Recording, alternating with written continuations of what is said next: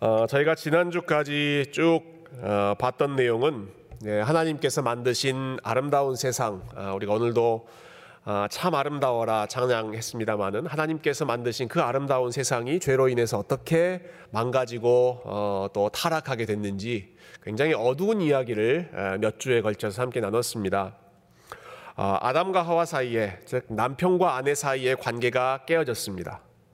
아, 가인과 아벨 형제 사이의 관계가 또 깨어졌습니다.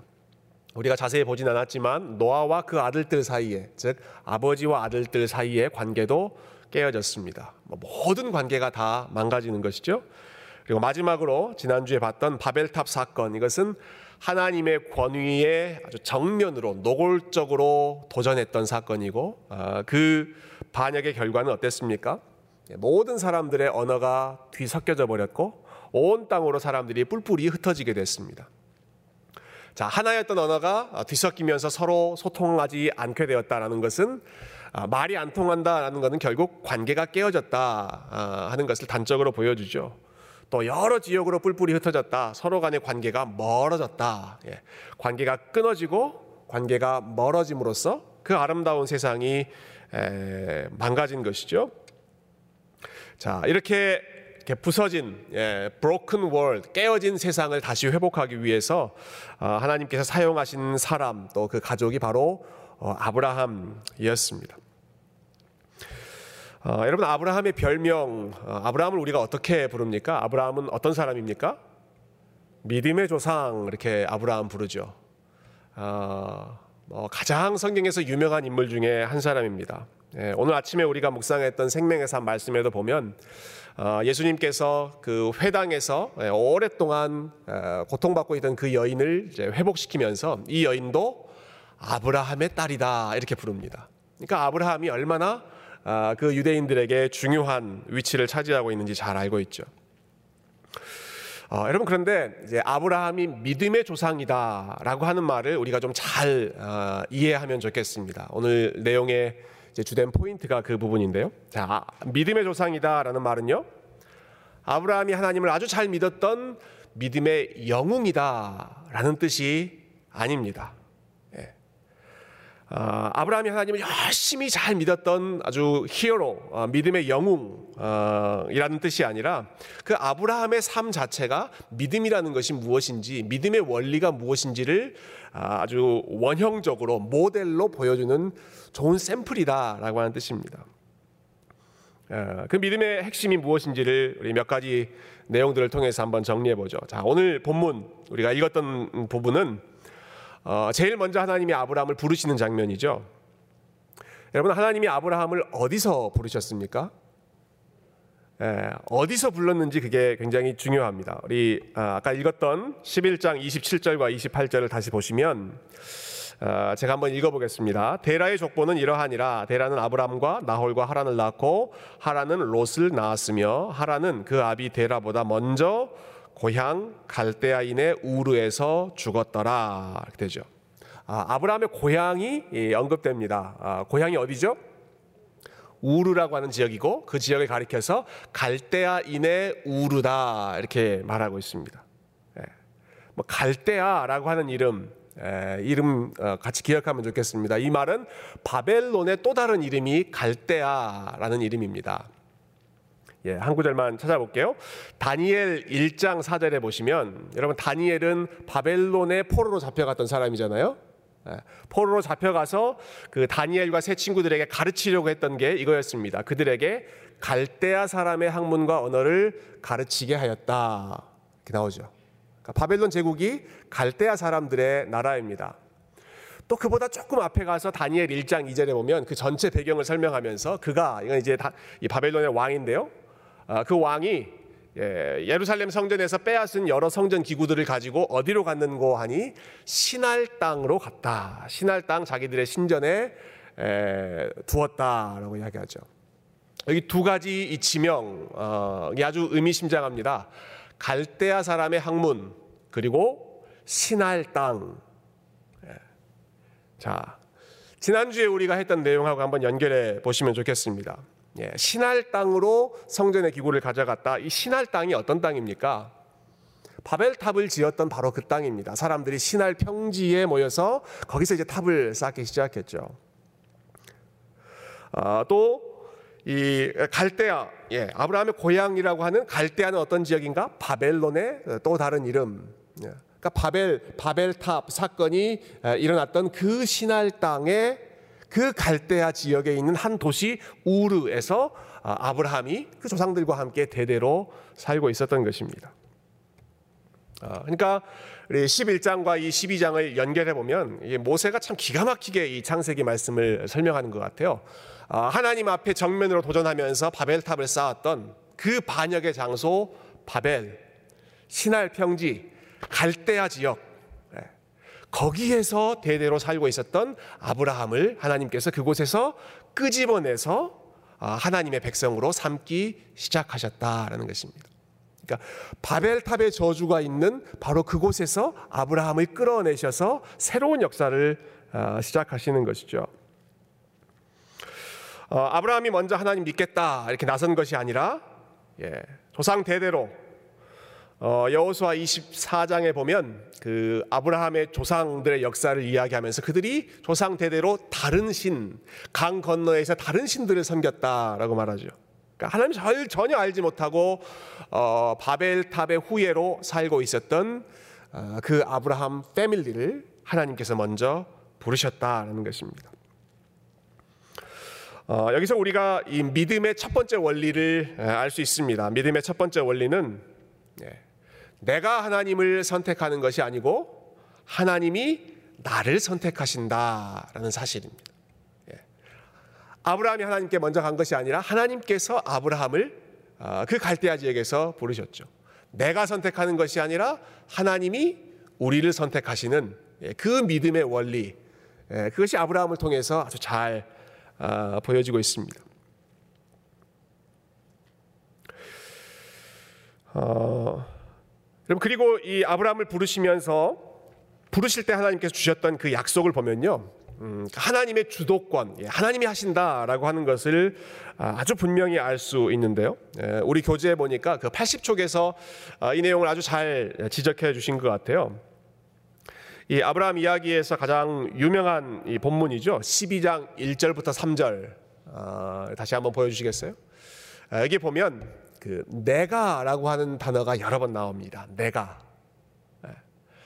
자, 우리 여기를 1절부터 예, 3절을 읽으실 때 아, 내가라고 하는 표현이 나오면 우리 강조하는 의미에서 좀 힘을 줘서 크게 한번 그 부분은 아, 읽어보도록 하겠습니다.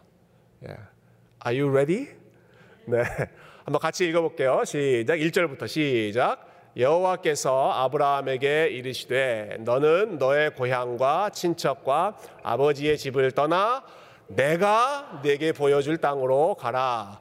내가 너로 큰 민족을 이루고 내게 복을 주어 내 이름을 창대하게 하리니 너는 복이 될지라. 너를 축복하는 자에게는 내가 복을 내리고 너를 저주하는 자에게는 내가 저주하리니 땅의 모든 족속이 너로 말미암아 복을 얻을 것이라 하신지라. 예, 총 네 번에 걸쳐서 예, 하나님께서 내가 하겠다. 어, 강조하시는 것이죠. I will show you. 예, 내가 너에게 보여주는 그 땅으로 가라. I will make you great. 내가 너를 크게 만들겠다. 예, I will bless you. 내가 너를 축복하겠다. 그 하나님의 의지, 하나님의 열심이 아, 이 내가라고 하는 그, 그 대명사를 통해서 아주 어, 분명하게 전달되고 어, 있습니다. 역시 지난주 내용하고 한번 연결해서 우리 비교해 보면 좋겠습니다. 바벨탑 사람들은 예, 바벨탑 쌓았던 사람들은 어떻겠습니까? 그들이 이 모든 일들을 스스로 하려고 했습니다. 자기들이 하려고 했습니다. 아, 우리가 살 땅, 어, 여기가 여기가 좋다. 우리 여기서 어, 흩어지지 말고 잘 살자. 그들이 스스로 결정하고 선택했습니다. 네. 그들이 스스로 이름을 크게 만들려고 했습니다. 그들이 가지고 있는 그 기술을 가지고 그들이 스스로 자신들의 삶을 복되게 하려고 아, 만들었습니다. 근데 하나님은 반대이죠. 아브라함은 반대이죠. 하나님께서 정해 주신 곳으로 가고 어, 내가 너의 이름을 창대하게 하겠다. 하나님께서 아브라함의 이름을 크게 만들어 주시고 그리고 내가 너를 복주겠다. 하나님께서 아브라함에게 축복하시는 예, 하나님이 주인 되어 살아가는 예, 그분의 손에 이끌려서 살아가는 삶이 예, 아브라함의 삶이었습니다. 아, 자 하나님께서 아브라함에게 내가 너를 큰 민족 되게 하겠다 이렇게 약속을 주시는데요. 사실 지금 이 당시의 그 아브라함의 상황은 이제 큰 민족이 되기에는 아, 조건이 턱없이 부족한 아주 안 좋은 열악한 상황이었죠. 오늘 읽었던 본문에 보면 아, 이때 사라는 임신하지 못했다. 그래서 아브라함에게 아들이 없었다라는 내용도 나오고요. 아, 또 아브라함이 예, 당시에 75세라고 하는 적지 않은 나이였다라는 사실도 나오죠. 아, 물론 그때 평균 수명이 지금보다 훨씬 좀 더 높았기 때문에 아, 뭐 75세가 그렇게 많은 나이인가 뭐 의구심이 예, 들기도 합니다만은 아, 그러나 성경은 분명하게 아브라함과 사라가 아이를 낳을 수 없는 상태였다 아, 나이가 많은 상태였다라고 이야기하죠. 그러니까 이 큰 민족이 되기에는 소망이 없는 예, 그런 가족이 아브라함의 가족이었습니다. 예, 그런데 하나님께서는 아, 이렇게 별로 소망이 없는 큰 민족이 되기 어려운 그 아브라함의 가족을 선택하셔서 그런데 오히려 내가 아, 너에게 아들을 주고 어, 그 후손으로 말미암아 큰 민족을 이루겠다 아, 약속하셨다는 사실이죠. 어, 여러분 이 큰 민족을 이루는 것참 중요한 일이죠. 그런데 큰 민족을 이루는 것 그것 자체가 목적이었다라고 한다면 여러분 하나님께서 굳이 아브라함을 선택하실 것이 아니라 훨씬 더 쉬운 방법이 있었습니다. 예. 큰 민족으로 하나님의 큰 일을 이루시겠다. 훨씬 더 쉬운 방법. 뭐 어떻게 하면 됐을까요? 이미 큰 민족이 되어 있는 나라를 하나님이 선택하셔서 어, 마음껏 사용하시면 됩니다. 당시에 제일 큰 민족이 어, 이집트였습니다. 예, 이집트 왕 바로 여러분 아브라함의 이야기를 보면 하나님이 얼마나 이집트 왕 바로를 자유자재로 주관하시는지가 아, 여실히 드러나죠. 아, 충분히 이집트 왕 바로를 주물러서 그 이미 큰 민족이 되어 있는 그 이집트를 아, 하나님 나라로 그냥 입양하셔서 그래서 전 세계를 그냥 힘으로 밀고 어, 밀어붙이면서 하나님 나라를 펼쳐가는 것 충분히 그렇게도 하실 수 있었지만 예, 하나님이 아, 일하시는 방식이 참 아, 우리의 생각과는 반대되죠. 네. 전혀 아이가 없는 가족 그리고 아들에 대한 소망도 찾을 수 없는 그 패밀리를 주님께서 찾아가셔서 선택하셔서 내가 너에게 아들을 주고 너의 후손으로 하여금 큰 민족을 이루겠다. 예. 가장 소망 없는 삶을 아, 찾아오셔서 가장 큰 일로 바꾸어 주시는 것이 하나님께서 준비하시는 그러한 일이었습니다. 자, 이 일을 이루시기 위해서 하나님께서 아브라함에게 명령하시는 것이 한 가지 있었죠. 너는 너의 본토 친척, 너의 아버지의 집을 떠나라 라는 것이 예, 하나님께서 주신 지시 사항이었습니다. 어, 여러분 지금은 예, 우리가 자유롭게 이동할 수 있는 시기이고 어, 그리고 이미 저와 여러분이 다 예, 아버지의 집 본토 친척을 떠나서 예, 살고 있습니다.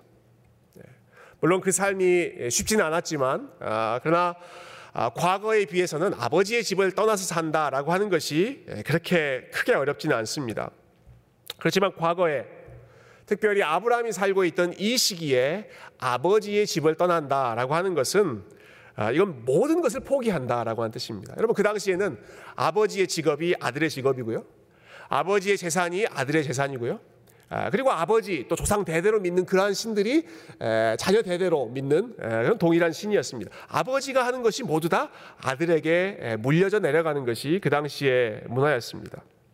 그러니까 아버지의 집이라고 하는 것은 한 사람의 인생 전체를 과거, 현재, 미래를 다 보호해주는 울타리가 아, 버지의 집이었는데, 근데 하나님께서 아, 아브라함에게 아버지의 집을 떠나라. 그 말은 너를 보호해 주는 모든 것들, 모든 울타리를 다 떠나라. 예. 완전히 그것과 단절하라는 것입니다. 어, 영어 성경이 이 부분을 예, get out이라고 하는 이 동사로 이렇게 번역했더라고요. get out of your father's house. 너희 아버지의 집으로부터 get out 해라. 빠져나와라라는 것이죠. 히브리어 원문을 보면 아, 이게 조금 더 분명한 아, 의미가 들어 있습니다. 여기에는 한 단어가 더 들어 있는데요.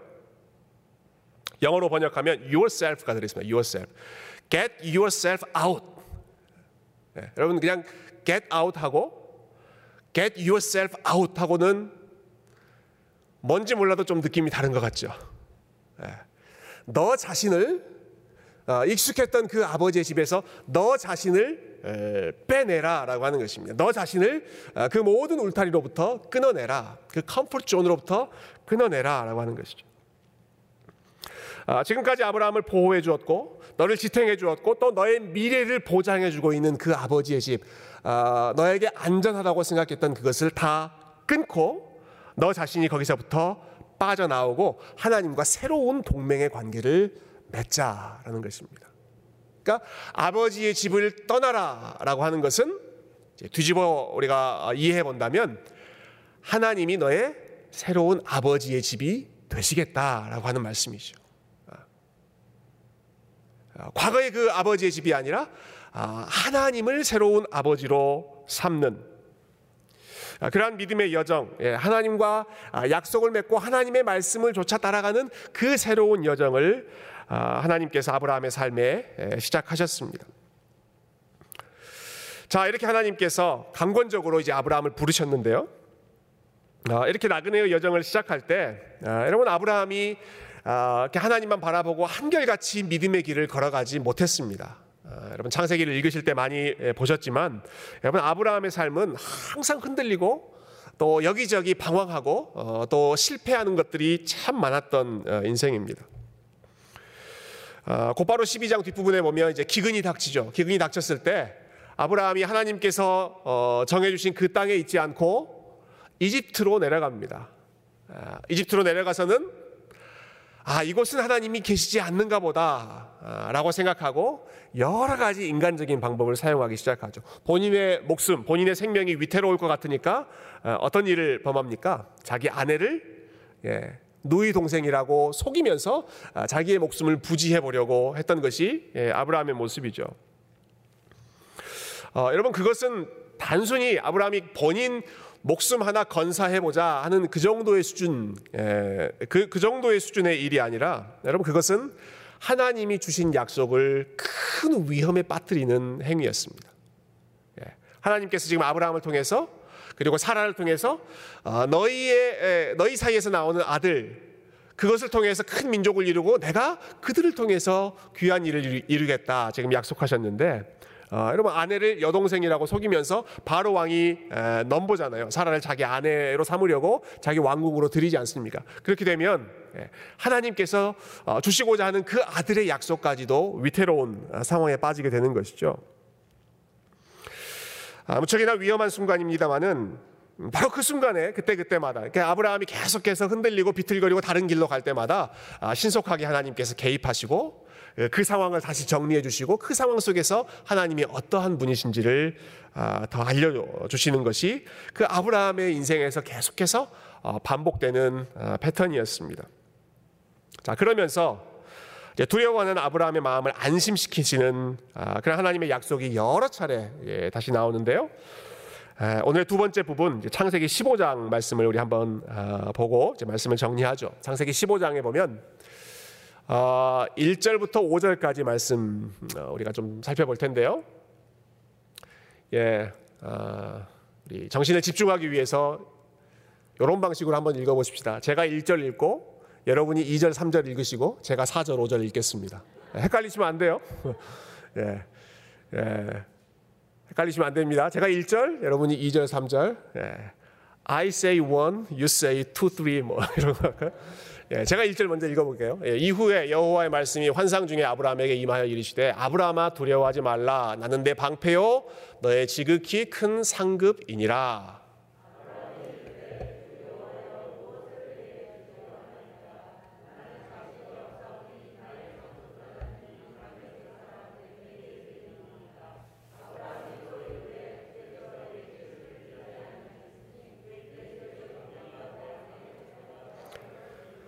여호와의 말씀이 그에게 임하여 이르시되 그 사람이 내 상속자가 아니라 내 몸에서 날 자가 내 상속자가 되리라 하시고 그를 이끌고 밖으로 나가 이르시되 하늘을 우러러 뭇별을 셀 수 있나 보라 또 그에게 이르시되 내 자손이 이와 같으리라. 네. 아, 제가 읽었던 1절, 4절, 5절은 하나님께서 하신 부분이고요. 예, 여러분 읽은 2절, 3절은 이제 아브라함의 입장에서 여러분이 말씀을 아, 읽어주셨는데요. 어, 여러분 굉장히 아주 경건하게 거룩하게 말씀을 읽으셨습니다만은 아, 아브라함은 아마 굉장히 이 좀 불평 가득한 마음으로 어, 그말 2절과 3절의 말씀을 어, 고백했을 것입니다. 마치 이런 뉘앙스입니다. 하나님, 아, 내 인생의 자식은 무슨 자식입니까? 예, 지금 하나님이 약속 주셨잖아요. 아들 주시겠다고 했는데 아, 무슨 내 주제에 무슨 자식입니까? 이렇게 늙어서 무슨 아들입니까? 그냥 내 집에서 열심히 충성스럽게 일하고 있는 어, 종이 한 명 있는데 이 엘리에셀이라고 한 사람 이 사람 내가 양자로 삼아서 상속자 삼겠습니다. 예. 어, 그러면서 그렇게 하려는 이유를 아브라함이 이렇게 이야기해요. 어, 3절에서 이렇게 하죠. 아브라함이 또 이르되 주께서 내게 씨를 주지 아니하셨으니 여러분 이 말에 느껴지는 그 아브라함의 심정이 좀 읽혀지십니까? 주께서 내게 씨를 주지 아니하셨으니 하나님 아들 주신다며요. 어, 하나님께서 나에게 그 아들을 주지 않으셨습니다. 그러니 나는 어, 이 엘리에셀을 나의 양자로 삼겠습니다. 하는 거죠. 그러니까 하나님의 약속에 대한 의심, 그리고 하나님에 대한 실망감 이런 것들이 아주 고스란히 드러나 있는 것이 지금 이 15장에서 아, 아브라함이 하나님께 했던 그 아, 말의 내용입니다. 근데 그때 하나님께서 다시 약속하시죠. 아니 그렇지 않다. 아, 네가 생각하는 그 사람이 아니라 내가 준비하고 있는 아들이 너의 진정한 아들이 될 것이고 그 아들 약속의 아들을 통한 후손들은 얼마나 많이 될 것인고 하니 하늘의 별과 같이 많아질 것이다. 아, 그런데 이 약속을 받고도 아브라함은 여전히 확신하지 못합니다. 예, 그래서 8절에 예, 보면 아브라함이 이렇게 이야기해요. 15장 어, 8절 말씀 보면 그가 이르되 예, 지금 하나님께서 하늘의 별과 같이 후손 주겠다 약속하신 다음에 그가 이르되 주 여호와여 내가 이 땅을 소유로 받을 것을 무엇으로 알리까? 아, 또 하나 아브라함이 반, 반론을 제기하는 거죠. 네, 우리말 성경에는 이게 빠져 있는데요. 영어 성경에 보니까 아, 제일 먼저 나오는 단어가 어떤 거예요? But라고 하는 단어가 나옵니다. but, 예, but 그러나로 번역할 수도 있고요. 또 하지만 이렇게 번역할 수도 있죠.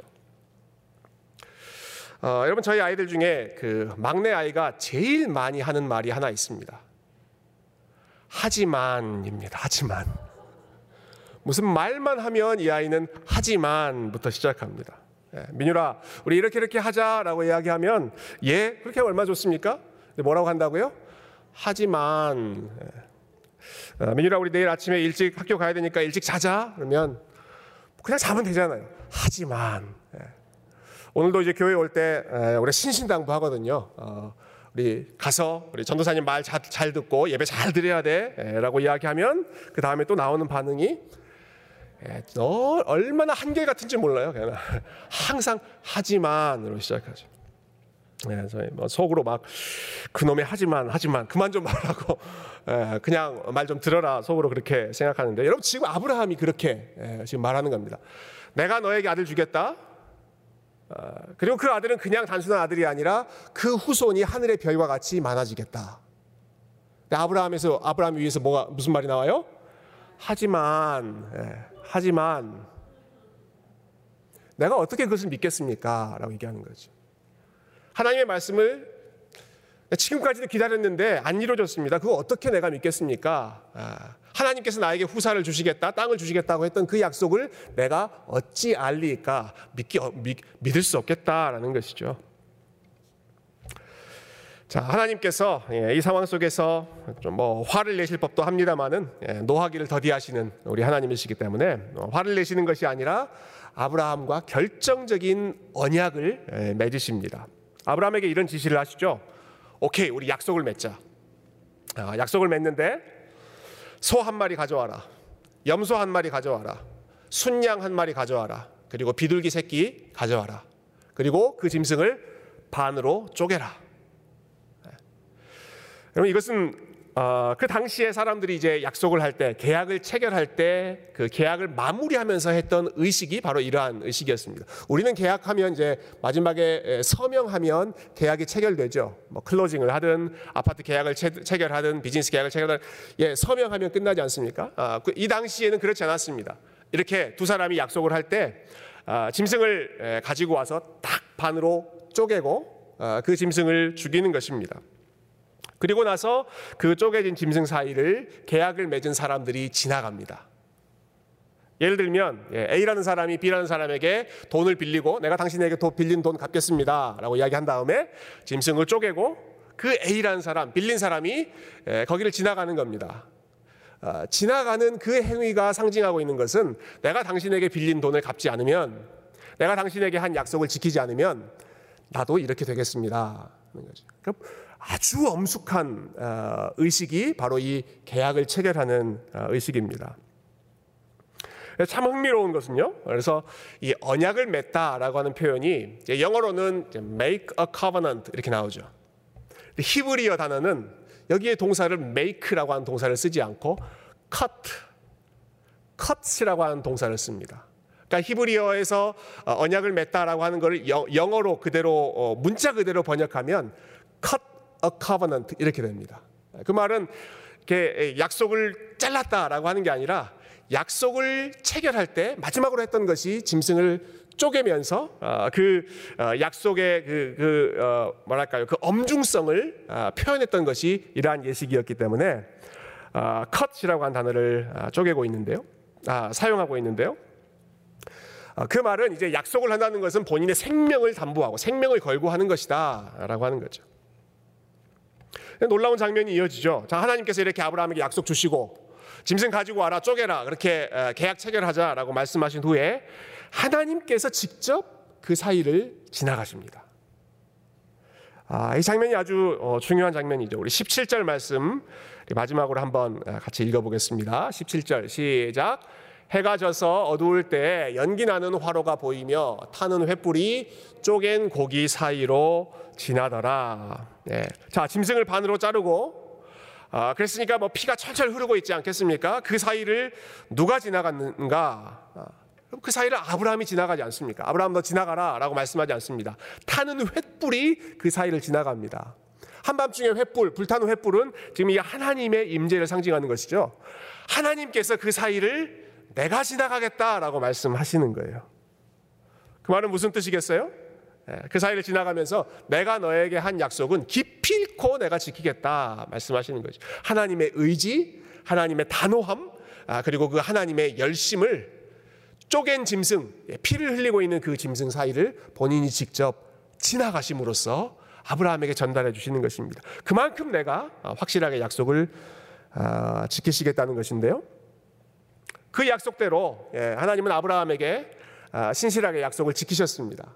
약속하신 아들도 주시고 약속한 땅도 주시고 아브라함의 후손, 야곱의 후손, 또 요셉의 후손 아, 그래서 이 창세기를 끝나고 출애굽기를 넘어갔을 때에는 아브라함의 후손이 큰 민족이 되어 예, 이집트 그 엄청난 나라도 두려워할 만큼의 예, 엄청난 민족이 됐던 것을 아, 우리가 확인할 수가 있죠. 예. 여기서 하신 말씀처럼 약속처럼 하나님께서 아브라함에게 말씀하신 것을 아주 신실하게 이루셨다라는 것입니다. 어, 여러분 그러나 아브라함은 그러지 않았습니다. 아, 지금 하나님께서 아브라함과 언약의 관계, 약속을 맺으셨다고 어, 했는데요. 아브라함은 그러지 않았습니다. 아브라함은 하나님의 약속을 의심했습니다. 아, 그는 이집트에도 내려갔고요. 자기 살겠다고 에, 거짓말도 했고요.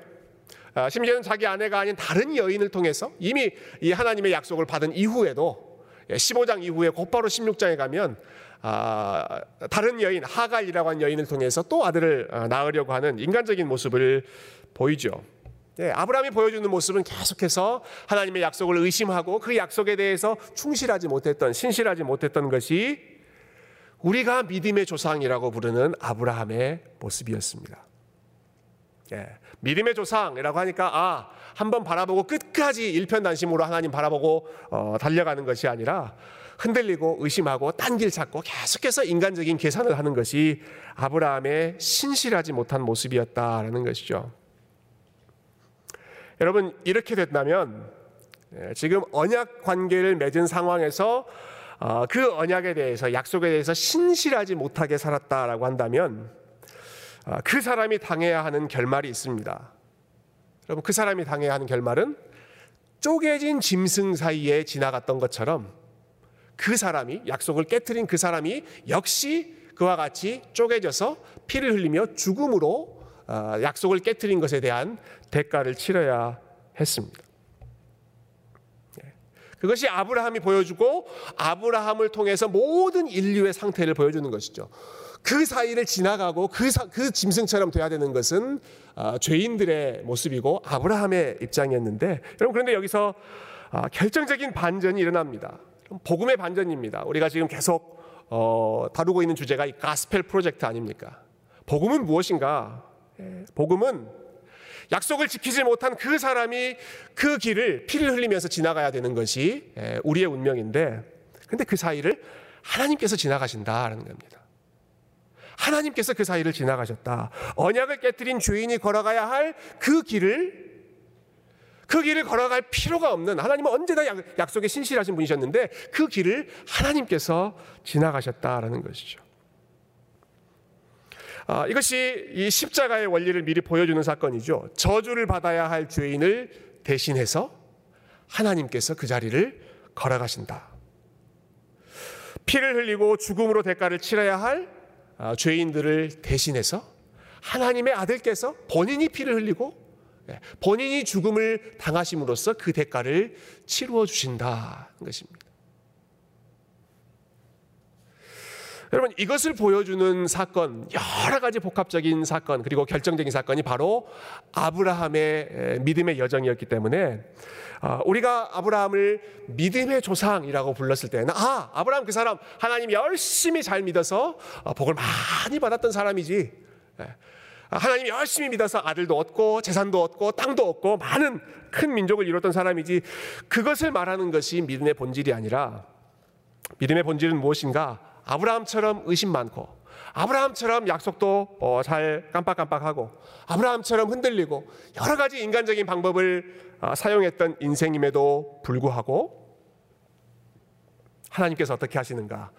그분께서 부르신 사람을 포기하지 않으시고 아, 그분께서 맺은 그 언약의 관계를 끝까지 깨뜨리지 않으시고 오히려 아브라함이 당해야 할 그 아, 죄의 대가, 언약을 파기한 그 대가까지도 본인이 지나가시면서 자기 아들이 그 대가를 치르시면서 죄인이 담당해야 할 그 죽음의 저주를 하나님의 아들께서 몸소 당하심으로써 그 언약 관계가 유지되도록 아, 하나님의 그 부르심이 계속해서 흔들리지 않도록 붙들어 주셨다라는 것입니다. 그것을 믿는 것이 하나님의 약속을 믿는 것이고 여러분 아, 믿음의 조상의 후예가 된다는 것은 아, 이 믿음의 원리를 아, 우리가 기억하며 살아간다는 뜻이죠. 여러분 그래서 이 아브라함의 이야기는요 예수님의 이야기가 온통 들어 있습니다. 아브라함이 본토 친척 아비집을 떠났다. 예, 물론 아브라함의 순종도 훌륭한 순종입니다만은 진정으로 아버지의 집을 떠나셨던 분이 계시죠. 아, 하나님 아버지의 그 하늘 영광의 집을 떠나시고 아버지께서 가라 라고 말씀하신 그 자리로 어, 묵묵히 순종의 길을 걸으셨던 아, 예수 그리스도의 순종의 모습을 아브라함의 순종이 예표하고 있고 또 아브라함이 맺었던 그 언약의 모습은 아, 인간은 신실하지 않고 인간은 흔들리고 아, 하나님께서 불러주시고 하나님께서 은혜를 베풀어 주셨지만 계속해서 이리저리 방황하고 실패하는 인생이지만 하나님은 실패하지 않으십니다. 하나님은 아, 끝까지 신실하시고 하나님은 끝까지 아, 본인이 선택하시고 부르신 그 인생을 붙들어 주십니다. 여러분 이 믿음의 원리를 오늘 우리 아브라함을 통해서 저와 여러분이 깊이 기억하는 은혜가 있기를 소망합니다. 자, 믿음의 원리의 핵심 하나님께서 부르셨다. 흔들려도 하나님께서 지탱하신다. 아, 심지어는 그 언약을 깨뜨렸음에도 불구하고 하나님께서 그 대가를 치르면서까지 아, 아, 자기 백성을 향한 사랑을 포기하지 않으신다. 여러분, 우리는 실패하더라도, 우리는 연약하여 넘어지더라도, 우리 하나님은 실패하지 않고 끝까지 저와 여러분의 인생, 아, 하나님과 언약을 맺으신 아, 하나님의 백성들의 삶을 신실하게 지키시고 인도하시는 것. 여러분, 이 하나님의 신실하심을 바라보고 어, 붙잡고 걸어가는 참된 아브라함의 후손들, 믿음의 사람들 다 되실 수 있기를 주님의 이름으로 축원드립니다.